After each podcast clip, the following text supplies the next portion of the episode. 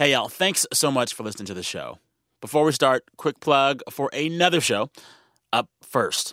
It's NPR's morning news podcast. Up First is about 12 minutes long, and it's produced and posted at 6 a.m. every weekday morning. The show makes you real smart, real fast, and I listen every day. You can hear Up First on the NPR One app or wherever you get your podcast.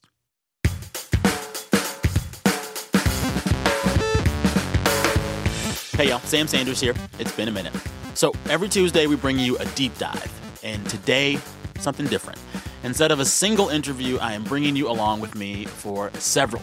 We're going inside the Chicago headquarters of The Onion, that news satire publication that has been making a mockery of America and its news since 1988. What they're doing is even more interesting now in 2017 because the news feels more and more like a parody of itself. So their offices aren't really like a newsroom at all. Kind of looks like a Silicon Valley startup office or something. A lot of sleek cubicles and young people with headphones on and hoodies. Uh, but it's much quieter than you would think. Sam, nice to meet you. Thanks for me here. There's this big and talented staff of writers there. Uh, and when I got the chance to visit them, I wanted to talk to more than just one person. So, what you're about to hear is me hanging out with the staff at one of their headline pitch meetings. We will also dip in and out of it to hear some conversations that I had with senior editors and writers there at The Onion. I talked to Marnie Shure, who is the managing editor of The Onion, Cole Bolton, editor in chief, Chad Nackers, the head writer, and Ben Berkley, who is the executive editor at The Onion. We will start at the headline pitch meeting. This is a meeting in a decent sized conference room that has framed Onion headlines and stories all over the walls. The headlines are where The Onion's biggest jokes live and they come up with them at this meeting. So, one, thanks for having me here. Uh, I'm Sam with NPR. Big fan of you guys. I'm going to be a fly on the wall in this meeting, uh, but just so you aren't alarmed, that's recording right over there. That's recording there. And I'll have this mic. Um, so, everything you say will be notated. Also, um, Jeremy's never been more concerned in his life. yeah. I mean, basically, like, feel free to talk louder than you usually do, just so we get everything. Uh, well, we're very we're very nervous people, so I think this is this is a very unusual thing for us. so So that's Cole. He's the editor in chief. He runs that meeting, and he has this big list of headlines uh, with submissions from every person around the table. And Cole reads through them one at a time. And if the headlines get a laugh, or if the group responds positively, the headlines go on to this like next round of whittling, of vetting. So whether or not a headline gets a thumbs up, it was really interesting to me. The room seems to make this decision really quickly, almost on instinct. Also, a side note, it's so weird to hear these headlines now because they're a total snapshot of that week that I was there with them, which was way back at the beginning of June, which feels like forever ago at this point. Uh, that week, there had just been a terror attack a few days earlier on London Bridge in the UK. Fired FBI Director James Comey was scheduled to testify before Congress that week, and the president's travel ban, remember that? That was still winding its way to the Supreme Court. all right, um, I guess I'll get started then with this thing over my shoulder. uh, run, run, holy we're all going to die, says defiant Trump in the face of London terror attacks. Death rides a horse bathed in blood. This is the end of us all, screams filthy robed Trump on DC street corner. It's okay. Victims of London terror attack can't believe they have to spend emotional energy condemning Donald Trump. It's okay. Sure. Uh, Trump refusing to come out from under desk until America makes all the Muslims go away. That one was good. No, you can't laugh. guests aren't allowed to. Guests aren't allowed to laugh. That's your laugh. One laugh. Uh, America will defeat Islamic terrorism, whispers Trump through thin slot in White House bunker steel door. Sure. James Comey struggling to collect congressional testimony notes after big gust of wind scatters them all over National Mall. Oh no. Open the door. Stepping on one. My memos. Uh, report finds only 18% of Americans properly check cells before they wreck cells. I really thought that was going to be a tick joke, like check yourselves for ticks. check yourselves for ticks before you wreck yourself. So first things first, give me both uh, your full names and your titles and what you do here at The Onion. I'm Marnie Shure, and I'm managing editor of The Onion. Cole Bolton, editor in chief. You know what's so what I found so interesting is that like I can't read The Onion quietly. I'm laughing out loud. I'm telling my friends, "Did you read this?" But this office is so quiet. Oh, it's, it's got- What's the deal with that? None of us are really talkers. I think we're all just like we're people who much prefer to be in our own little cocoon of like uh, quietness, and, and I think we're just all probably fairly introverted people on staff. Yeah, like God help you if you ever uh, run into a gaggle of us at a cocktail party. Why? Are y'all just like all sitting there in silence? It's, it's not the easiest thing in the world to It's talk. actually, it's actually pretty funny. Yeah, we're, we're so introverted. It's after like we have a social event, like we'll do a, you know, someone will have a party at their house or whatever. Like we're say someone's leaving and we have a goodbye party or whatever. Um, the next day when people come in with their headlines, it's all about how awkward people felt at the party the night before. like one of them, one of them was like, um, what was the one about the dog? like uh, antisocial man at party really hitting it off with dog. Every, everyone thought that headline was about them. They're like, oh yeah, last night I was playing with Will's dog. That was me. I was like, I couldn't, I felt too nervous about the conversation, so I went over and played with the dog for a while. That's funny. Yeah. That's funny. Explain both of you briefly what the editing process is for a fake news magazine. It's actually really intricate. We care in an obsessive amount about quality here and about. It sounds weird because we are, you know, a, a site that publishes news that's not real. Um, but I love we- how you say it so deadpan. Yeah, uh, but we we put a lot of time into making sure that everything is accurate in the story, except for the thing that we're satirizing, like or that we're switching out. Like um, we want to make sure that the people that we're quoting are, you know, the real names. All the details of like legislative bills are correct. Like we don't want anything that's not the joke to be made up. Um, because that's that makes our satire work. It's usually one thing we're switching out in the story. You guys have fact checkers. Yeah, That's amazing. Yeah, we actually don't have fact checkers. But you staff. fact check. We fact check. Yeah. Oh my goodness. I never thought about that, but I guess it makes perfect sense. Yeah, the jokes don't really work if you just like go to crazy town and just make up fake senators and make up like fake bills. Like we're satirizing the real world, so we have to have the real world in every article.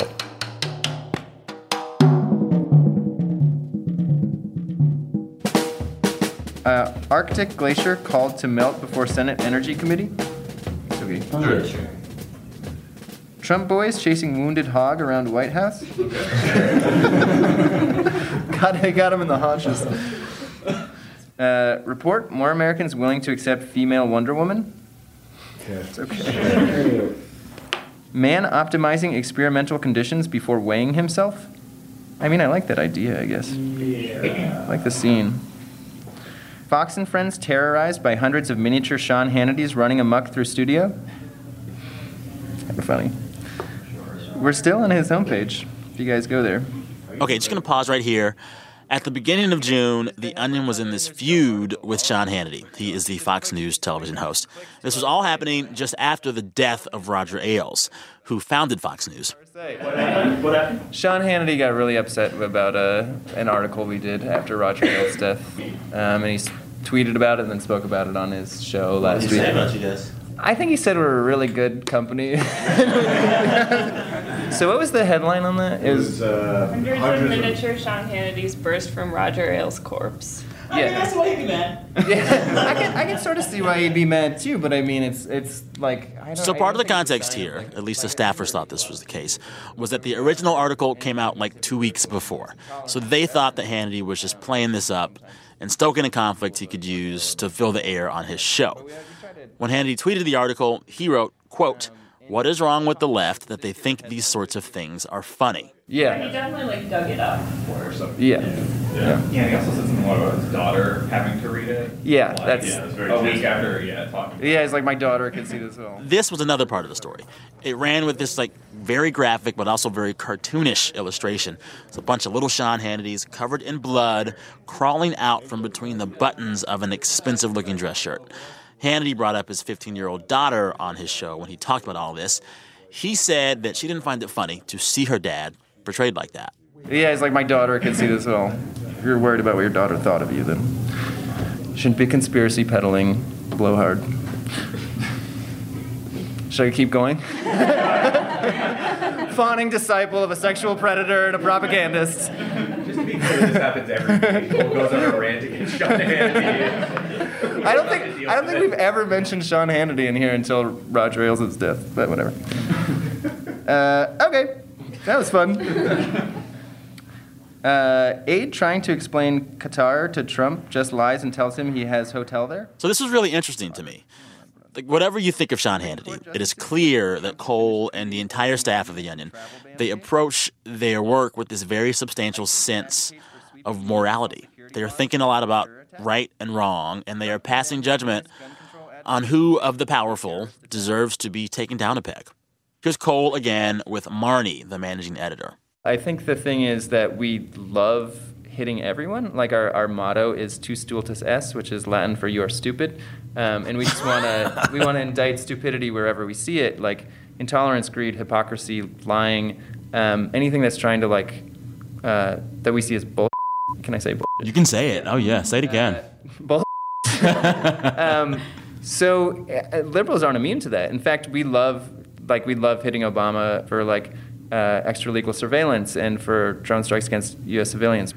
You know, it's we made fun of Hillary a ton during the during the. She liked it, right? She tweeted one of y'all's articles about her, right? She did. It was I Am Fun. It was an op ed written by Hillary Clinton as I Am Fun, which was the most wooden writing in the world. It's like, I am fun. Things that are fun that I enjoy are as follows.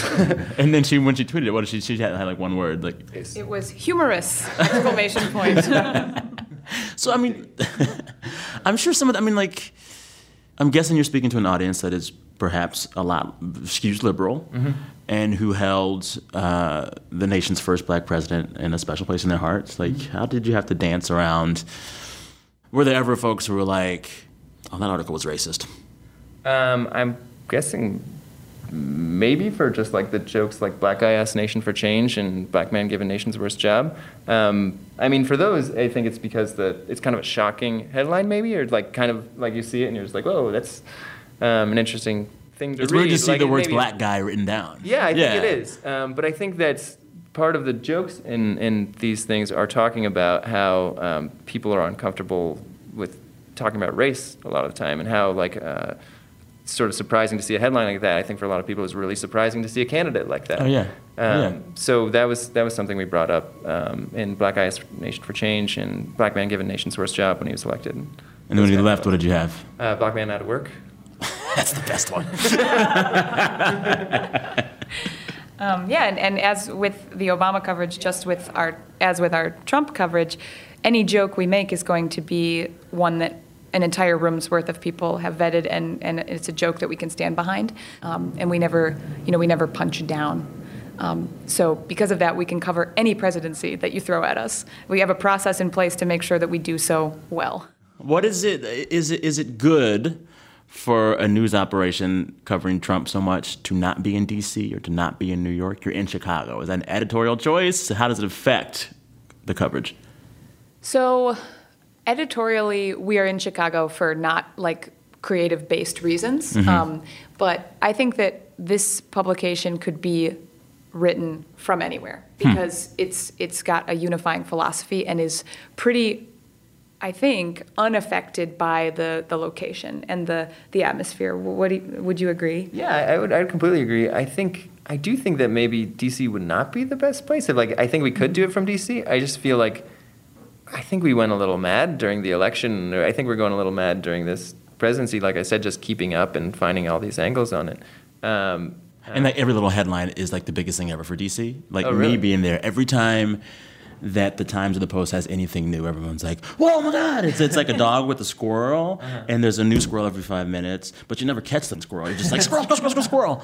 And I feel like you guys are chasing fewer squirrels. Yeah, best case scenario, yeah, being out of that politically steeped environment um, gives us a chance to like reflect on what the greater trends are, um, especially because this election was one that showed the power of places outside DC making their voices heard.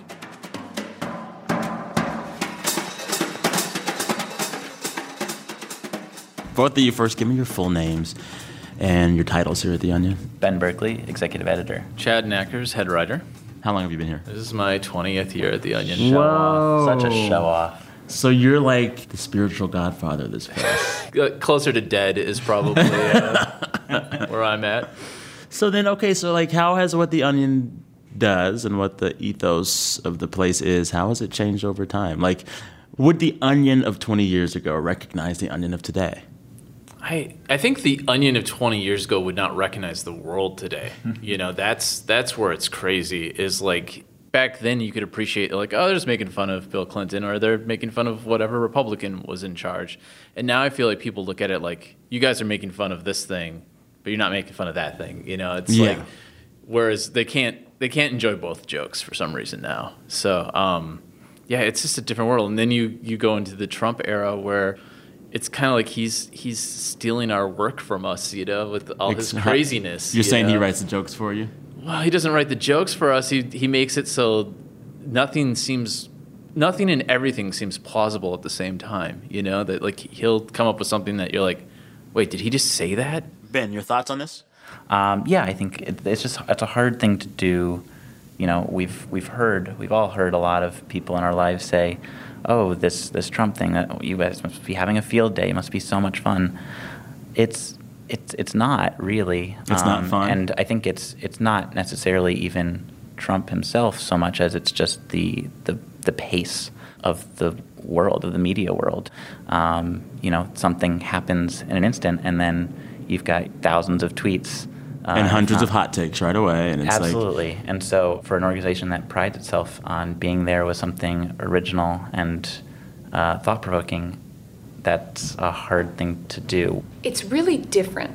How so? Because with Trump, I think the public fully expects and demands um, that jokes be made about that that that we skewer Trump.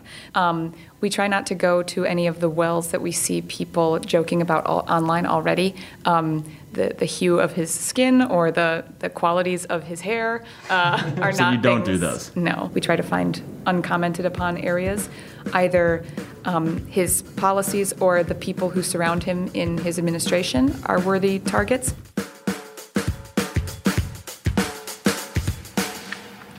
White House groundskeeper ad- admits it nice having Steve Bannon around to control Rose Garden's rabbit population. Excessive government oversight forces dozens of Russian back channels to close.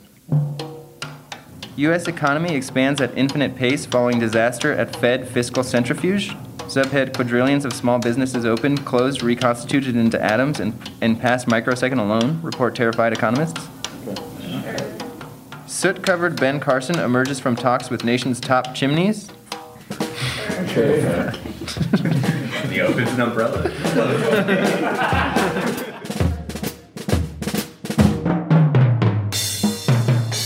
All right, time for a quick break right here. More from my visit to the Onion in just a bit.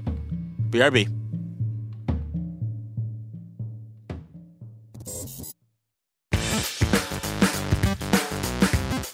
Support for It's Been a Minute and the following message come from the Platinum Card from American Express. There's a great big world out there, and no other card lets you experience it like the Platinum Card, backed by the service and security of American Express.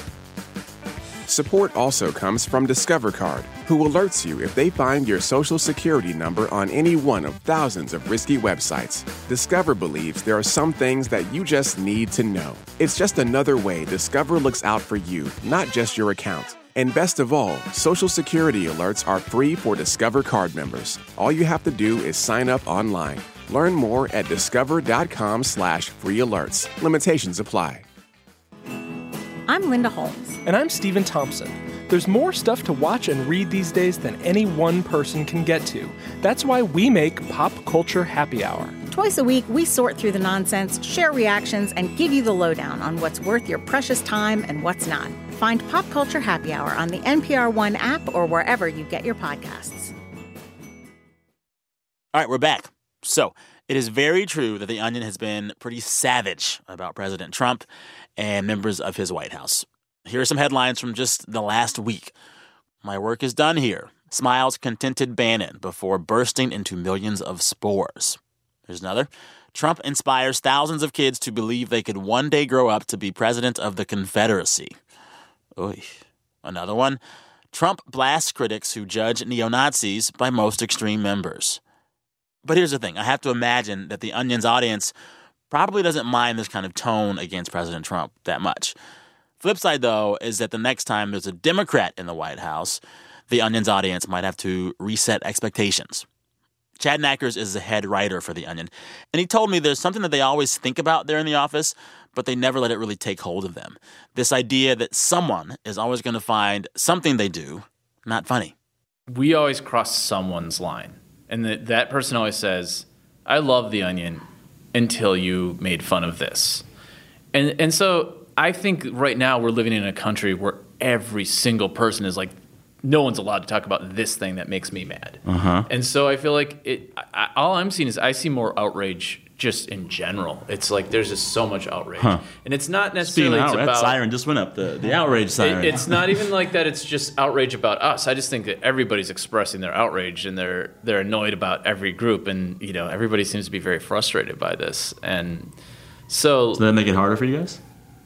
I don't think so because I don't think we ever look at like what the readers' uh, opinion or their comments are going to be. We don't care. Um, you know, we'll take their praise, but And there's another angle here, too. Sometimes The Onion isn't exactly trying to make fun of anything. Occasionally, when the news is really serious, they'll do some really poignant work. You know, they're known for running the same article after any and every mass shooting here in America. No way to prevent this, says only nation in the world where this happens. So they just change a few of the details each time, but the headline stays the same. And something like that, that kind of story, it's on the edge of satire, but it is also not funny. Here's Cole and Marnie again, followed by Chad. it's kind of this thing that's part of the onion ethos um, where we nothing's off limits to us like no jokes off limits and there's no too soon in our world like a lot of the things that happen um, we feel like the time to discuss the underlying issues behind them is in the aftermath of things like that's that's when it matters most we're i think we're well known for our coverage after like mass shootings in the united states and stuff Well, like you that. guys have that one article that you kind of repurposed, right. which is very powerful. Yeah, no way to prevent this says only nation in world where this happens, and we just change the details in them, the location, the number of victims, um, just to sort of comment on like the boilerplate nature of not just like the coverage, but like just the fact that this happens all the time in a different place, and the only thing that's different is like the place and the number of people who die. Yeah. And because we aren't going for a laugh or uh, much less a cheap laugh in the wake of these tragedies, there is no such thing as too soon. Um, you want that comment to be fresh and immediate because the commentary that we're making is relevant to that scenario, and we want to capture the national mood in the wake of these things. So to say too soon kind of implies a cheapness that we aren't going for. What was the biggest moment of evolution for The Onion? I've heard some stories that like 9 11 was really big for the organization, but like, was there a moment where everything changed for The Onion? I I think I think that was a pretty huge. I think actually, if you want to go back, I think Bush getting elected was probably like I, I think we went to darker satire at that point. Like, Mm. um, I mean, our immediate thing was we we kind of threw out our initial issue that we were planning, and we just worked over the weekend and did like it was like this chaos thing where like Naderites blew up the Hoover Dam, and like there's all this crazy stuff, and it was just like a nation in chaos. Um, and I feel like that theme sort of continued into the Bush administration, and with 9/11, the Iraq War, the stakes had been kind of raised, and we were like hitting more serious issues at that point. You know, Yeah. it was like less about Bill Clinton acting like a goofball. You know, It was like some serious stuff. yeah. So we hit satire in that way, but all of a sudden it was like everything around us. I mean, we'd all just moved to New York City, and there's smoke billowing above Manhattan, you know, while we're going into our offices still. Yeah. So, like, how do you, as a comedic writer, deal with that? You know that the world has never been more serious when an event like that happens, and your job is to be funny. Did you ever just say, well, maybe, maybe we shouldn't publish The Onion for a few weeks? Maybe we should just Oh, like, wait around- this out around after 9/11. Yeah. Well, we we didn't come out with anything right away. We actually our first print issue was supposed to come out in New York, basically on like September 12th or Mm. something.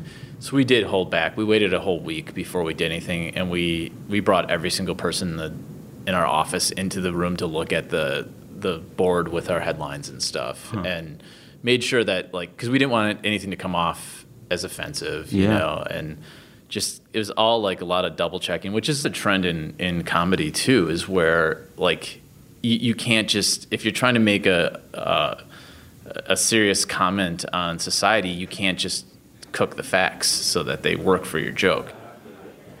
Okay, so we've saved the most interesting part of the Onion headline meeting for last. After they've gone through all of that day's headline submissions, the whole team returns to that list of headlines that have cleared the first round. Headlines that got a laugh, or a few of them agreed on it, the ones that have potential. Then what they do with those headlines is actually completely unfunny. It is this almost clinical dissection of what exactly is happening with each headline, what makes it funny or not, and why. And that informs the actual story that will be written for those headlines. And so now the list of the 24 finalists, and you guys are going through and like doing what? Um, we're gonna circle the ones we like or make notes, uh, possibly like alter the headline if, if we don't think it's quite there, if we like the idea, um, and then we'll decide which ones we want to write up. What you guys like? One. One. I was okay on one. Um, Death rides a horse bathed in blood. This is the end of us all. Screams filthy robed Trump on DC street corner. It's okay. I just didn't know if that rhetoric at the beginning felt like the felt like a straight line heightening of his tweets to me. I don't know what you guys think. It's, I mean, it's more just like a crazed, you know, street corner preacher type doomsday prophet thing, right? Yeah. The escalation here is Trump's uh, propensity to go to apocalyptic mode the second a terrorist attack ha- happens and be alarmist. So I think that's the escalation, that's the connection, and kind of satirical. Yeah. It just feels to me that the bigger thing to take away from his tweets is just like pushing his agenda, not the like the end is near kind of language. Yeah, I see what you're saying. I, I, I, I guess I still fall back on the idea that he's been incredibly alarmist, and that's Yeah. a significant criticism that he's gotten in the past. I completely agree. I just I just feel like it's never like the end is nigh kind of thing. I think it's just more like there's, we live in a we live in a dangerous world. Let's arm. Let's like militarize the police kind of stuff. I almost I almost swore. We're live on NPR right now, right? Get way over your bleep um, what else? 14? 14. I like 14. I thought it was kind of funny. Trump boys chasing wounded hog around White House. We get the thing of them with their like guns slung over their shoulder. Crashing into yeah, squealing as it ran through the you know the east room, knocking over tables and Literally making it panic more. They're trying to get it to run into this sack they have. One's holding a sack. Smashing the bust of Winston Churchill, clambering onto the Resolute desk. Is Going- are they going trying through- to capture it alive? No, I they think, to I think the parallel should probably be like the trophy hunting thing, right? Yeah. Um, I, I'm kind of interested in 23. 23. U.S. economy expands at infinite pace following disaster at Fed fiscal centrifuge. Um, I, I like this scene. I like the world that could be built out. I'm just it just it just feels a little too made up right now. If we find that one semi-real thing to play off of. Um, but yeah, I love that scene. I think it's a shopper. Well, that means that we're gonna workshop it. And pitch, pitch How it long again. is the workshop period? Uh, it sometimes they never come back. it's up it's up to each individual whoever wrote it to Anywhere like from like 10 seconds to infinity. What's the like ideal output for one of the writers? Ideal output? Wow. Oh, we're getting. And what Cole fires Um, I don't know. I think I think it's everyone like writes stories and everyone's on a rotating thing where they write videos. But I, I think everyone has like writes. I don't know what's the average number of headlines people get in. That would start getting real weird if we started Yeah. talking about Make it that. weird, I'm sorry. Can we go to our safe space? Don't tell Hannity. All right, thanks to Cole Bolton, Chad Nackers, Marnie Shure, and Ben Berkley, along with the rest of the staff at The Onion. Also, their staff did a big project this summer called The Trump Documents. They call it, quote, leaks, and I'm using quotes here leaks of hundreds of documents, memos, emails, even secret recordings, all obtained from the Trump White House. You can explore the entire collection on their website. All right, back again on Friday with our regular wrap on the news and the culture and everything from the week. Until then, thank you for listening. I'm Sam Sanders. Talk soon.